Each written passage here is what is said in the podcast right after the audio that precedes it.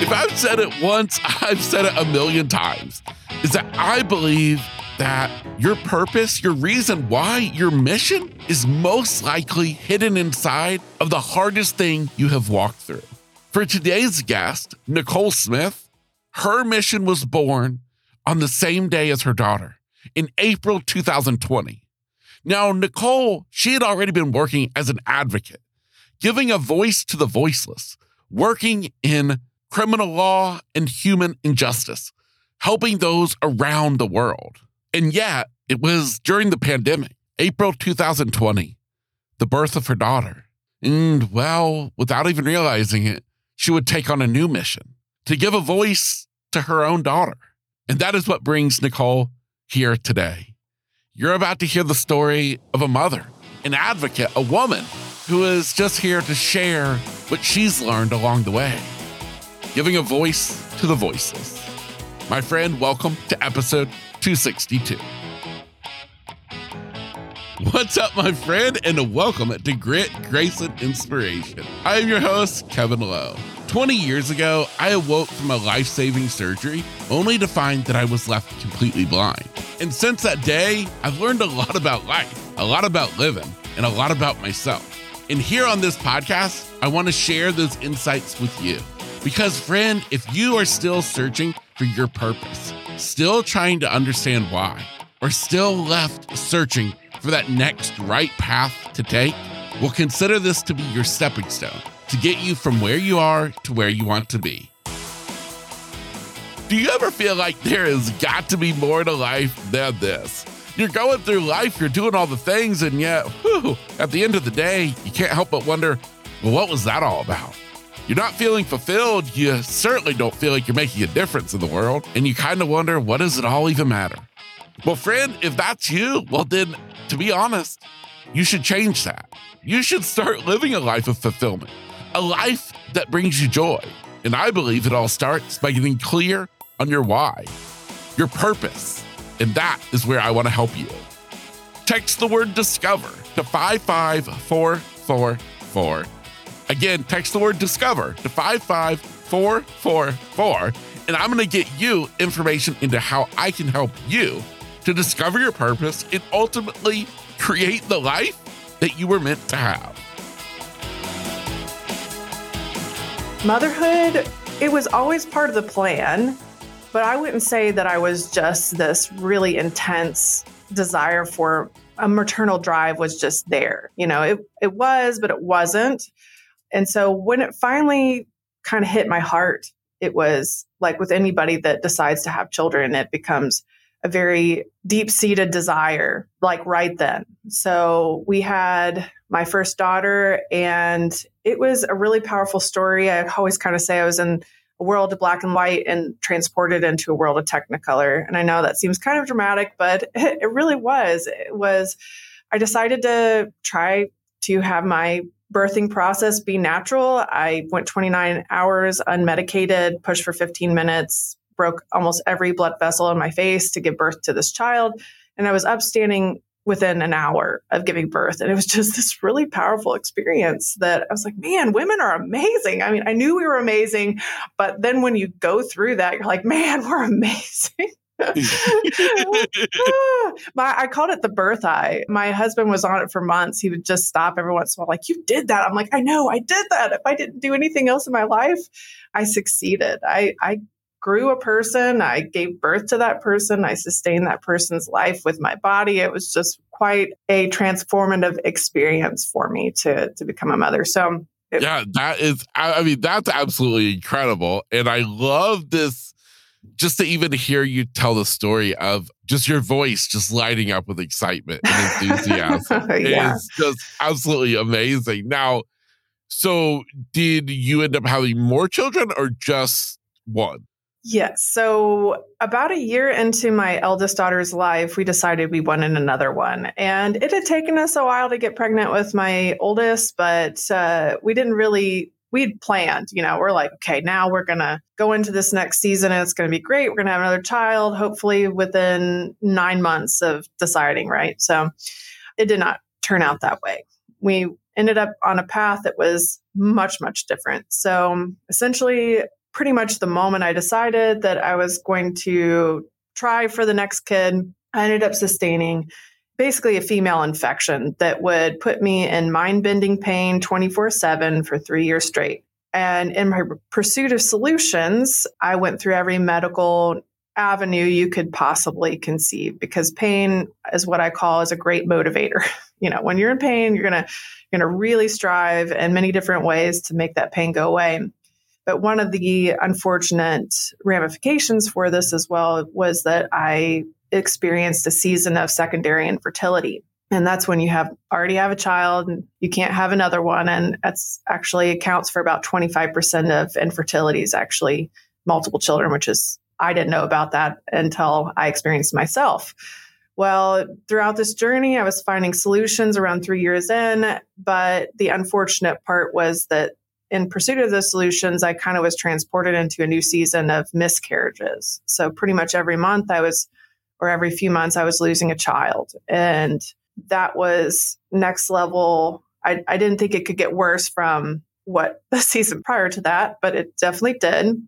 And so there was just a deep, deep struggle in my life, physically, emotionally, spiritually, that I just wasn't seeing the end of.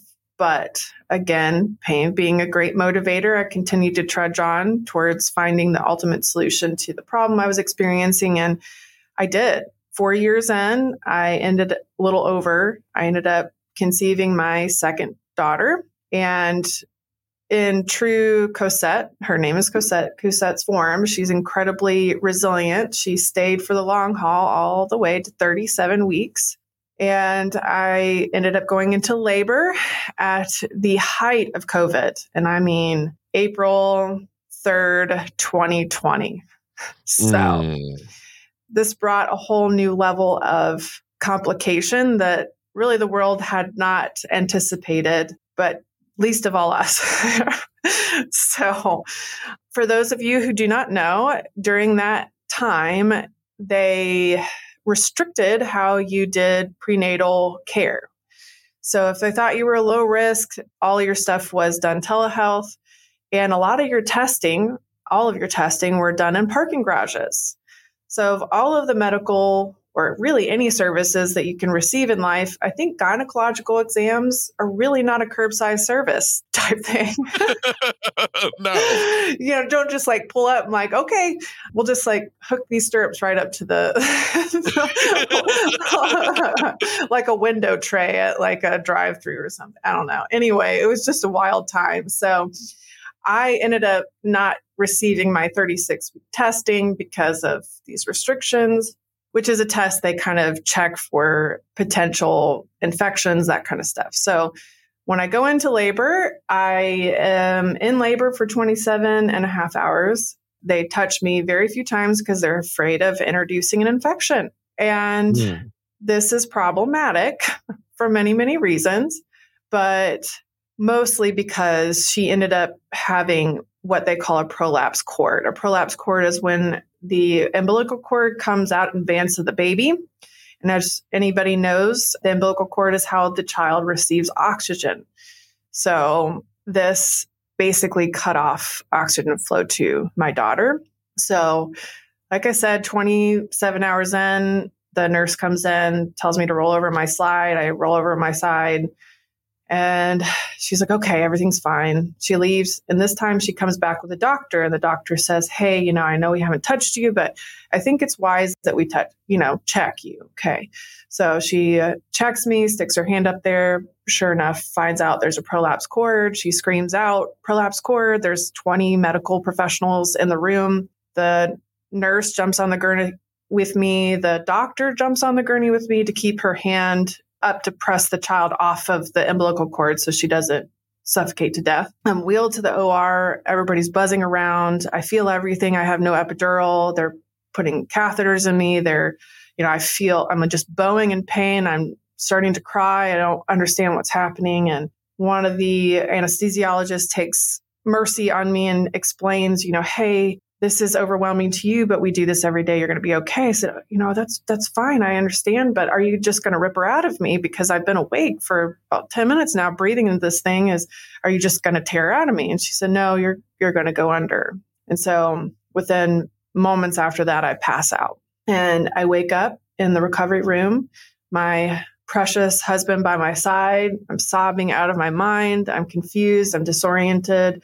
I don't have a child and nobody's telling us anything. So I'm in the state of delirium for about three, four hours, and they finally bring my daughter to me.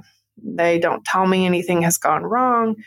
I am just, again, like, so you have to understand when you come out of a surgery of this type without an epidural, you feel everything. And I mean, everything that just happened to you. So they're trying to desperately pump narcotics into me to catch up with the pain, but it doesn't work. So I'm in pain out of my mind. I'm also stoned out of my mind and not in the happy way.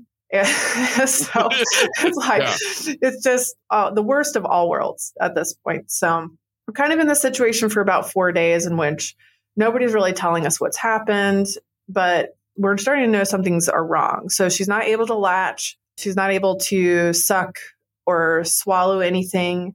Her eyes are rolling in the back of her head. She looks like she's having these massive seizures. She's hardly able to actually wake up, really.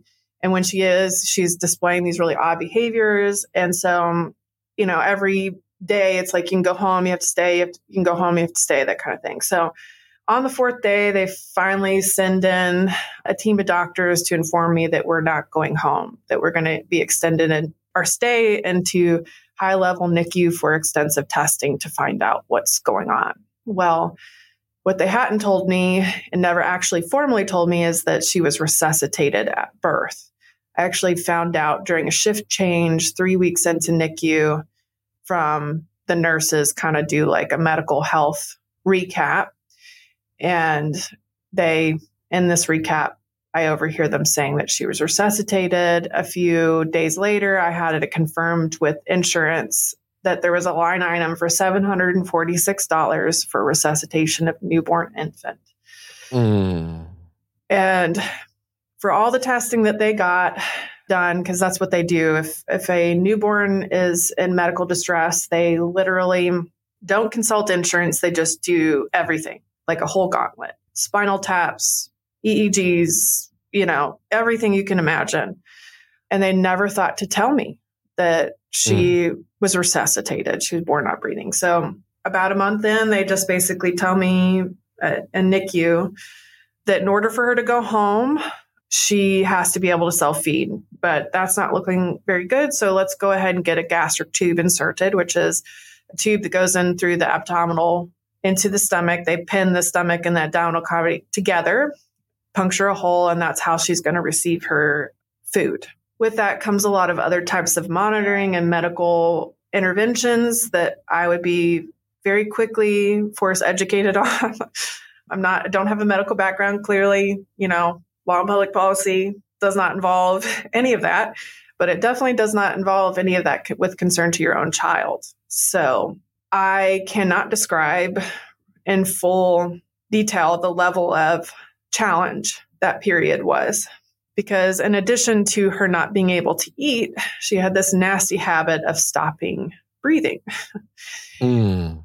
a lot. I can't count how many times my child has stopped breathing in her now four years of life. Very early on, it was very, very frequently, and they weren't as severe. It was more like she w- couldn't catch her breath. You know, you get when you've run too fast, and you're like, she would do that a lot. But as she kind of got a little bit older, it became more severe. I would turn around to the get something out of the refrigerator and I'd turn back around to a completely purple child in which mm. I'd have to repeatedly, time after time, every single day, bring the breath back into her lungs.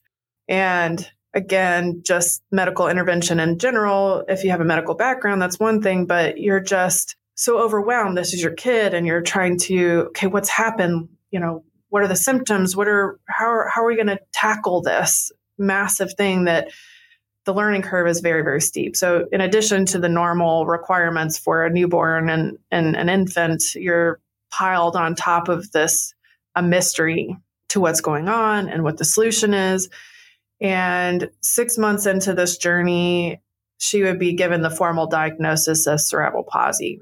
And for those that don't know what that is, it's a muscular disorder that's tied to that brain damage. And I have always marveled at CP. The more I've gotten to know it, is every person with CP has a very unique experience. No one case is alike. And in the case of my daughter, she is exactly who she is. and she has fought tooth and nail every day to surmount those hurdles, proving the resilience of the human spirit is just near limitless.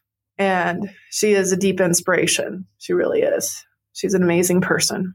Wow, wow, wow. So much. My goodness. That whole experience. I mean, I just have to say how traumatic the whole thing was. I mean, we we all heard the stories of, of people in the hospital during that time and, and just the horror stories of them being alone. Mm-hmm. And uh, and so I mean, I just have to acknowledge that for one. And then two, the thoughts of what you and your husband were going through in after the fact of not knowing yeah. what was going on. That had to be just horrible. Yeah. So, to the first point, I was like most everyone else. You know, we understood the gravity of COVID, but until you're walking that out personally in the hospital experience, it's it's very surreal. I think that's the best way of putting it. And all the parents in there were just deeply struggling. Actually, they had a policy at the time that they would allow one parent in, but not the other one. So when we were transferred to NICU, they allowed my husband graciously to see where we are going to stay, but he was just removed from the situation. He had had to go. And, you know, couldn't even go out to eat together, couldn't see each other or interact. You know, he we couldn't be a family together as we walked this new journey. There was one family in NICU I remember the mother was paraplegic, actually quadriplegic. So they had allowed her to have her husband come with her. So they they were actually a parent group, a couple were allowed to be present for their child. And I remember hearing that all the other parents were throwing a fit about this because if you were going to let them have an exception, you should let that be the same for us. And I understood the heart of why they felt so strongly about this. Of course, this mother was a very unique case, but we just didn't want to do it alone. It was just really hard. These parents were grabbing on to any straw they could to get the support they needed because being in NICU is hard enough, but to have yes. to do it co- totally alone is next yeah. level. And as for the second point of the emotion, yeah, it's challenging to come to terms with the reality you're kind of thrown into, right? And that's yeah. with every struggle that you have in life. I know you walk that through yourself in your own journey with your own condition and that kind of stuff. But yeah, I I just remember trying to deny it. My husband kept going, you know, this is our new normal. I'm like, no, no, no. I wanted to stay in NICU as long as I could because I felt like if I went home, I was bringing home a new reality that I wasn't able to accept. Mm. And he was like, could not handle being in the hospital anymore. He he had to go home, and I, so I had to make the decision what was best for my family holistically. My husband, my oldest daughter, my oldest daughter was really struggling with it in a big way too. Because remember, she was just a concept with a dedicated bedroom, is what we called her. After she was born, she wasn't able to meet her. She could only see her through FaceTime. And she's five. She doesn't, four or five years old. She doesn't understand. She hasn't a clue. Yeah.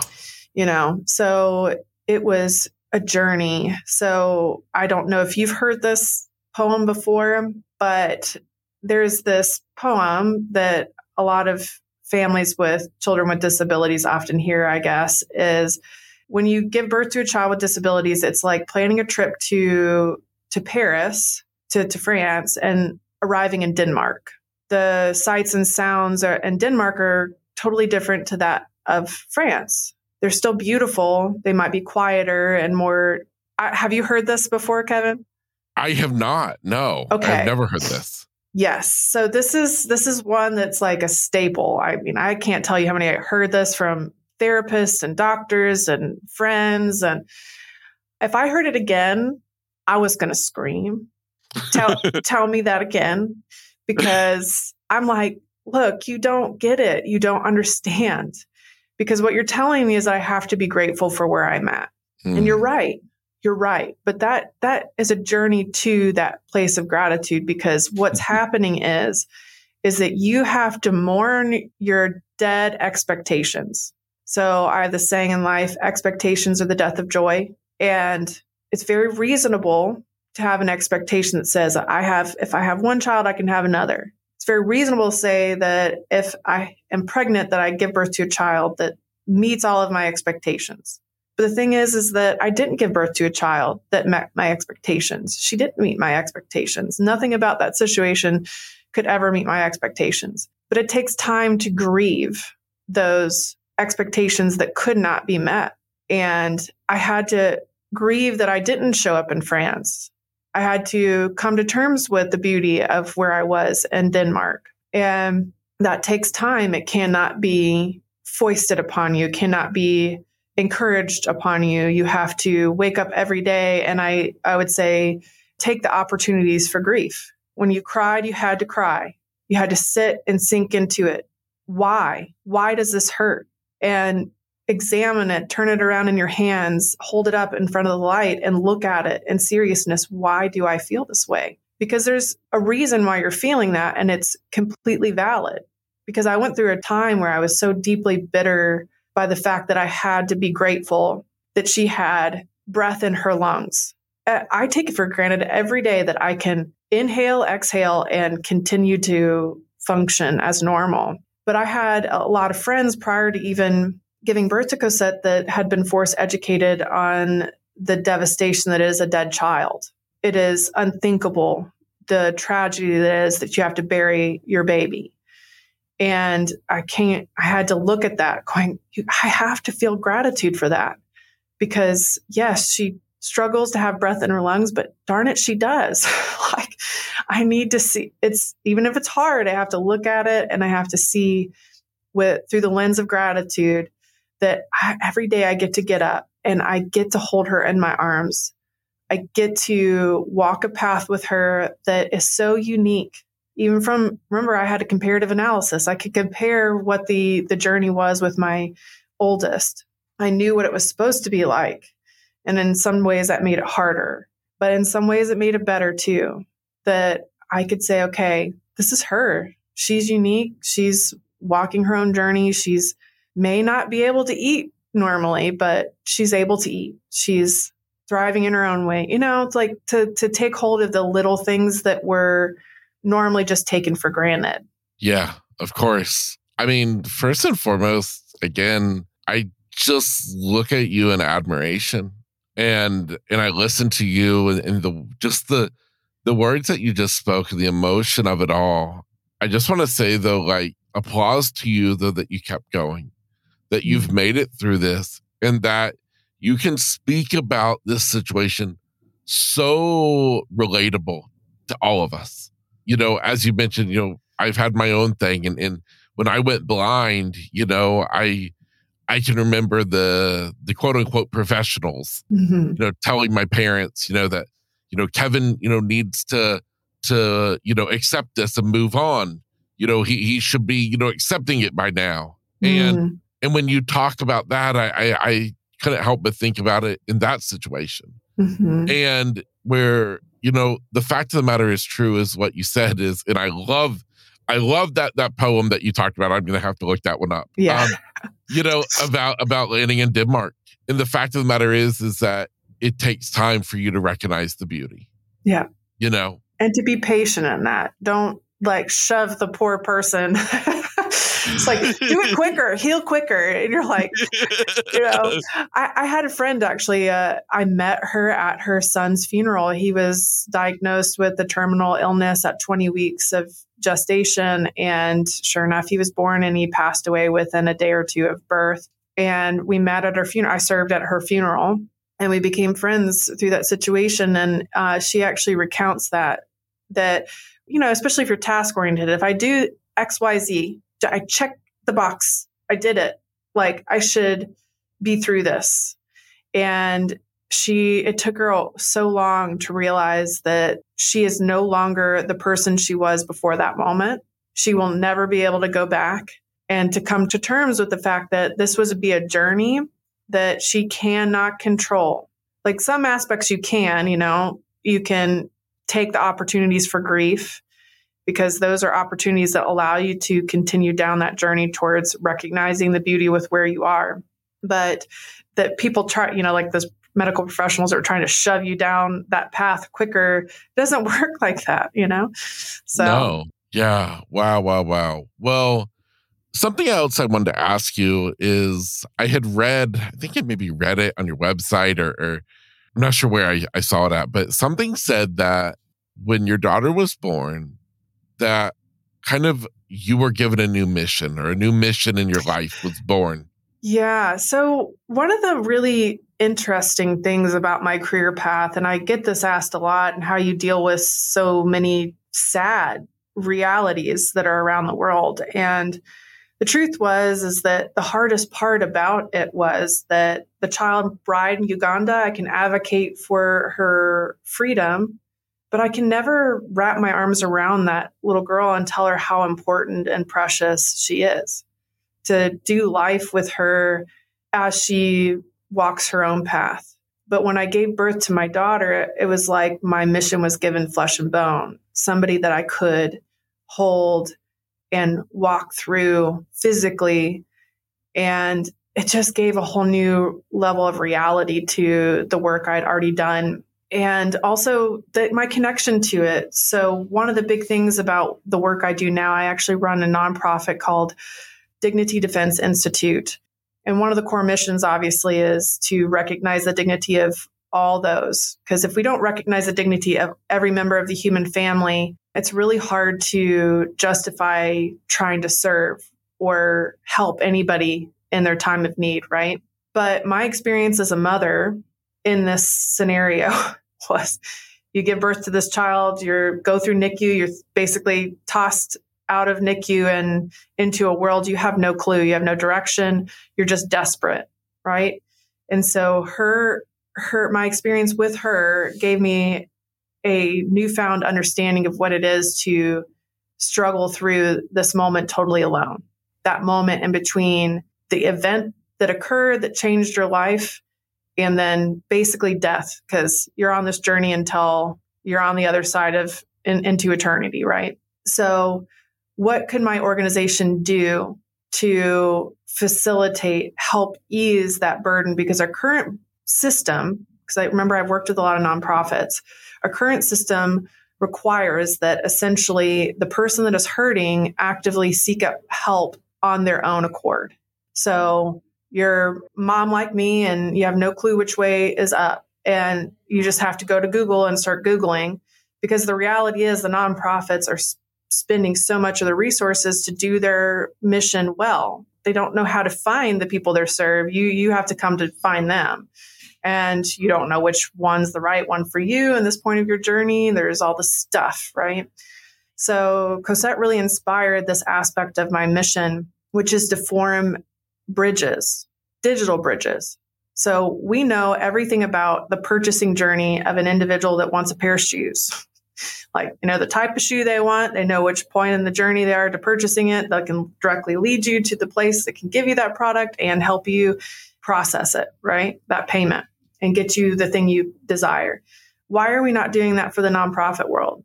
And so my background in the digital human rights world, I've utilized it in a way that can make those relationships for those that are hurting to the nonprofit that can serve them be more seamless. And when you're online and you get a piece of our content that it can be directly connect you with the organization that can help serve you. Wow, that is such an amazing, amazing concept and idea. Mm-hmm. That is awesome. Wow, wow, wow. So Cosette was the inspiration to that. So yeah, no, I absolutely love it. Now, there's another, I don't know if, if you call it an organization or what it is, but something, and I, and I want to ask you to explain more of it, but it's about how Cosette learned to sign. Oh, yeah. Yes. Talk to me about that because I am really excited to hear more about this. Yeah. So, one of the, like I said, every person with CP, their journey is totally different, right? So, Cosette is will celebrate her fourth birthday in the next couple months. She is free of her G tube, though. That was a blessing. She still has oral motor dysfunction in some ways, but she's able to finally eat, which has been really just amazing watching her. She still cannot walk, she crawls everywhere, but we do have a walker that she can walk. But one of the other things is that the brain doesn't send the proper signals to also her mouth. So obviously she couldn't chew, but she also can't speak as a result of it. So she is very, very smart though. Like cognitively, she's actually advanced for her her age. And so very early on we could tell she was very, very frustrated about not being able to to communicate her wants and desires as most toddlers do. like, I want this, I want that, you know. So we started off very early on, like realizing we're gonna need to learn sign language.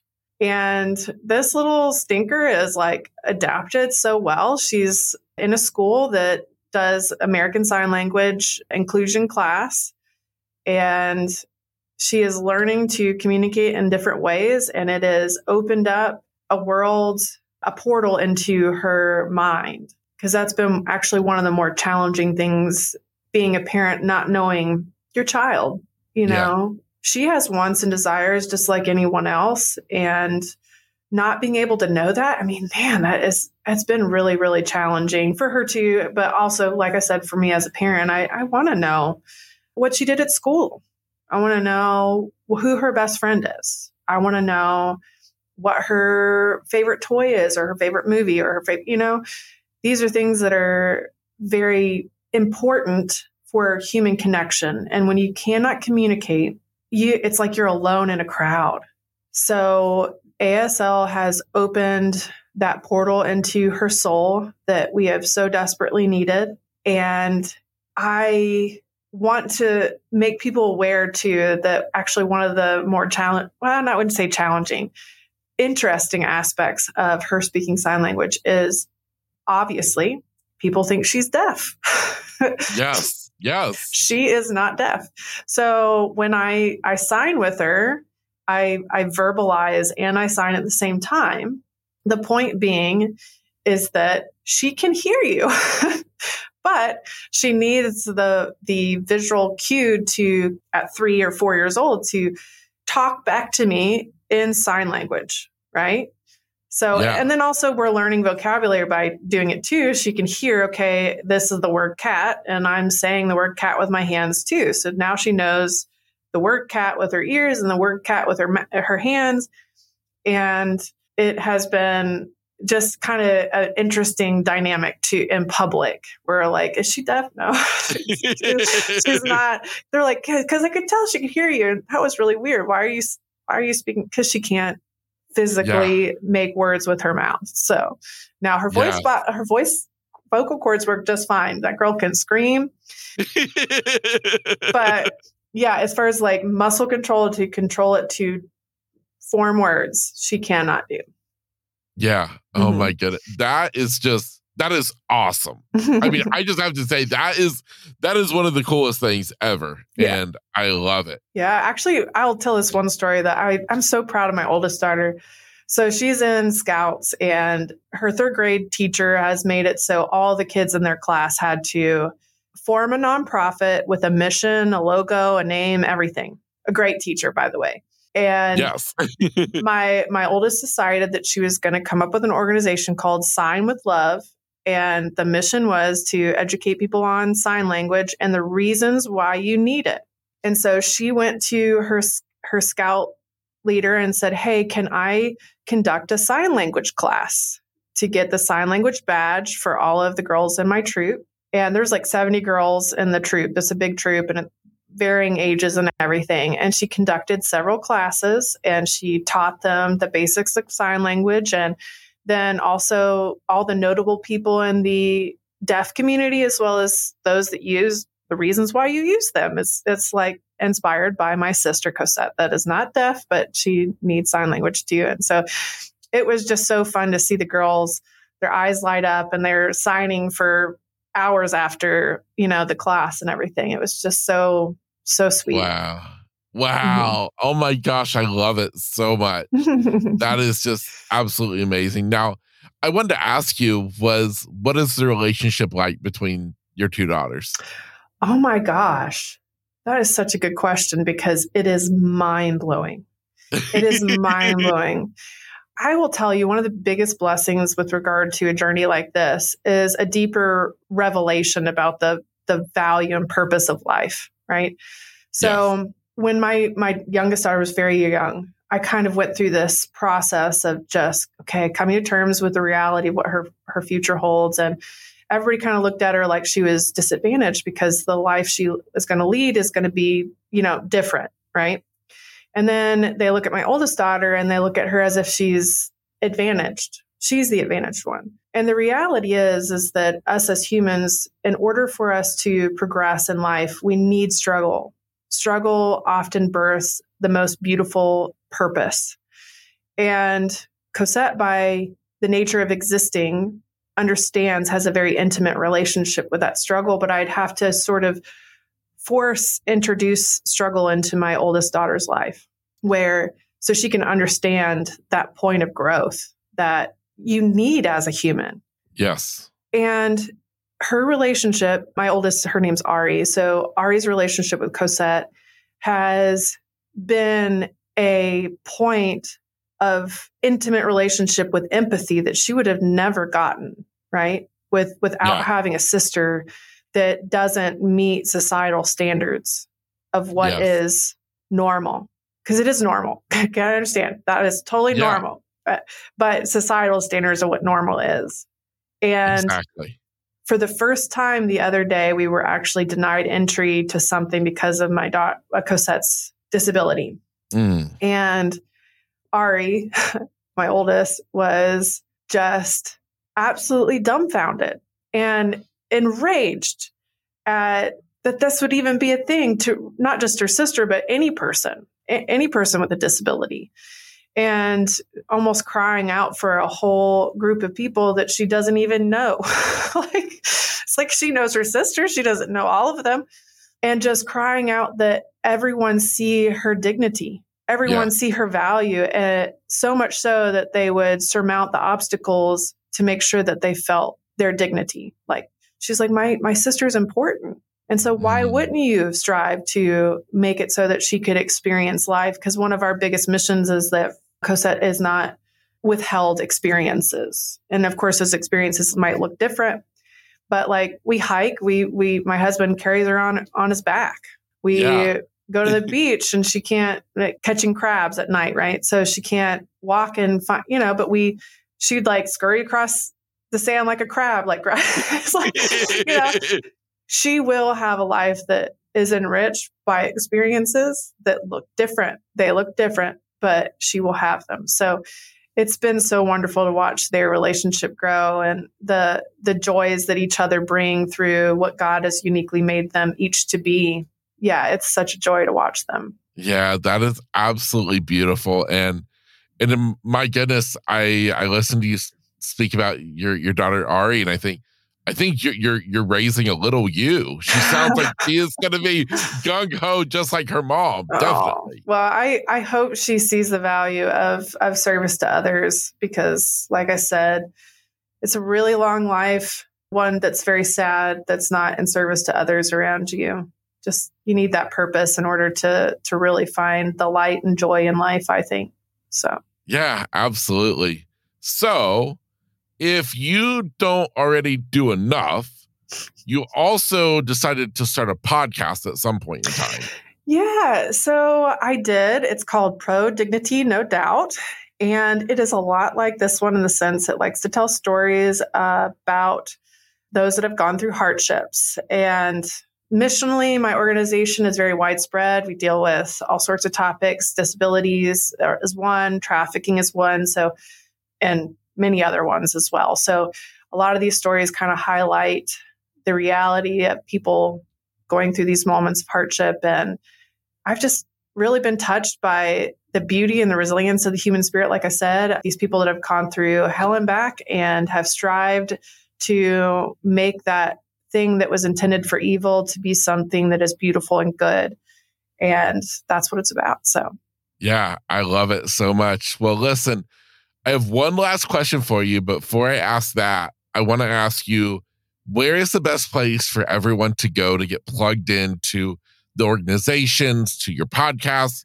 Where can we send them? Yeah, sure. So dignitydefense.org is my organization. You can come and look and see the mission that we have, as well as if you have any needs in any arena that you feel like you're not getting connected in, just pop on over to the contact form and myself or someone else at our organization will try our best to extend our network and get you the needs, fill the needs that you have in your life. Also, any place that you hear podcasts, you can find Pro Dignity, no doubt. And then I'm all over Instagram, Facebook, you know, that kind of jazz. So, yeah, amazing. Well, I will be sure that all those links are left inside of the episode show notes. That will be easy for anybody. Now, last question for you is in case there's a mother, father who maybe they're back a few years from where you are today. And maybe they just had a child who to society isn't perfect, mm-hmm. who has issues. What would you say to that parent? Yeah, so it makes me kind of emotional because I I definitely know what it feels like to be in your place. It's a place that is challenging, but it is the birthplace of joy. And take the moments that you need to grieve those unmet expectations, but know that you are not alone. And even though it's challenging to walk through a journey with a child with different needs, know that it is one that is so deeply rewarding. It is so deeply rewarding on a level that I cannot explain. As a good friend of mine that has a child with disabilities too said, our lows may be low, but our highs are so much higher. And though we need to sink into those lows when they happen, just sink into those highs when they happen too. Celebrate the little in those little moments of accomplishment that we find our greatest mountain that has been conquered. And like I said before too, if if you need anything, go to dignitydefense.org, do the contact form. You know, you're not alone and and we want to make sure that too because this is this is a challenge, but it is a joyful one in the end. Amazing, amazing. Thank you so much for being here today. Thank you for for just sharing your story, your your daughter's story. My hope, my prayer is that somebody today has been impacted by what you had to say. So thank you so much for being here. Oh, and thank you for having me, Kevin. This has been such a joy. Amazing. Well, thank you. And for you listening today, my hope is, as always, is that today's episode wasn't just entertaining, but more so impactful. I think all of us, whether you have a child or not, I think we can all take so many valuable lessons from today's conversation to apply to life and just to make, you know, as always, tomorrow a little bit better than today. I'll see you next week.